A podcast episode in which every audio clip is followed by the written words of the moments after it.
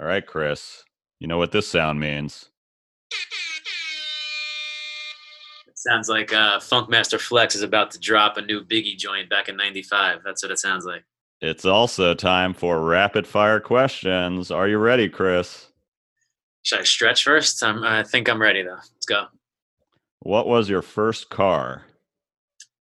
So when I first got my license, I think like it was like my mom's car it was like a Mazda MX-6 red. But when I first got my, my own, my first solo car was a Mitsubishi 3000 GT black.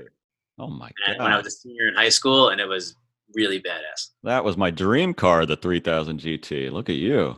It was badass, dude.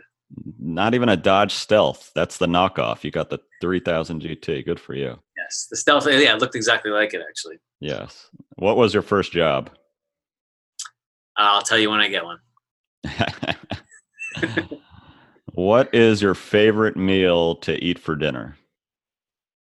Um, I really like food, so uh, some type of meat on a bone, I would say, is probably the direction I would go. A nice steak or a really good fried chicken or wings. I like meat on a bone. Like last night, I had a fantastic sushi dinner, so I can go that direction. You know, I like food. And you're a faster and you're a fruit eater, but you still have you still make room for this. Yeah, listen, if I'm going out for a meal or gonna have a real dinner or whatever, then uh, I'm gonna eat it. But like even you know some of the the restrictive diets that I do, like this month actually, I'm on um, the Whole 30 diet, which is like paleo plus kind of thing, and like I cooked myself a fantastic ribeye the last two weekends, and you know you can still uh, I can have sashimi, so I can still indulge even when I'm being quote unquote good. All right, we got off track there. Back to the questions. Favorite movie, the category is drama. Pulp Fiction is my my favorite movie of all time. Favorite comedy movie? Does Eddie Murphy Raw count? We'll take it. And along those lines, favorite stand-up comedian? Uh, it's Eddie by a long mile. I'm an, I'm a Eddie guy, and I would say then a gap, and then George Carlin, and then a gap in everyone else.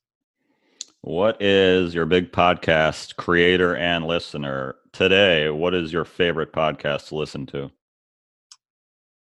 So right now, unfortunately, I'm very football focused because I'm a big fantasy football player. So I listen to a lot of football content, um, and I don't want to say the ten guys that we spoke about already.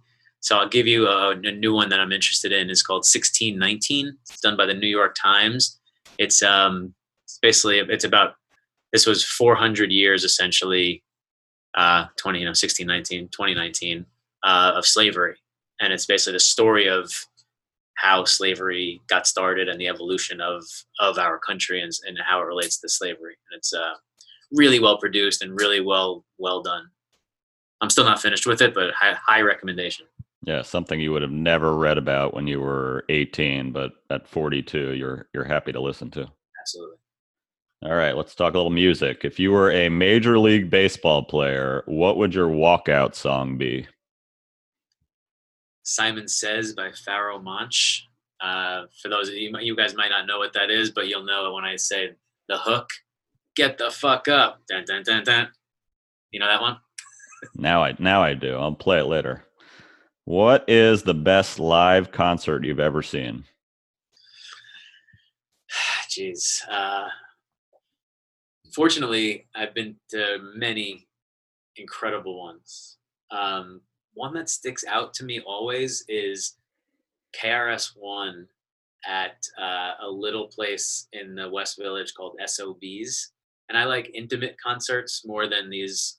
You know, I've seen Up in Smoke Tour and Jay Z and all these huge artists in these you know twenty thousand arena, twenty thousand seat arenas, and I greatly prefer.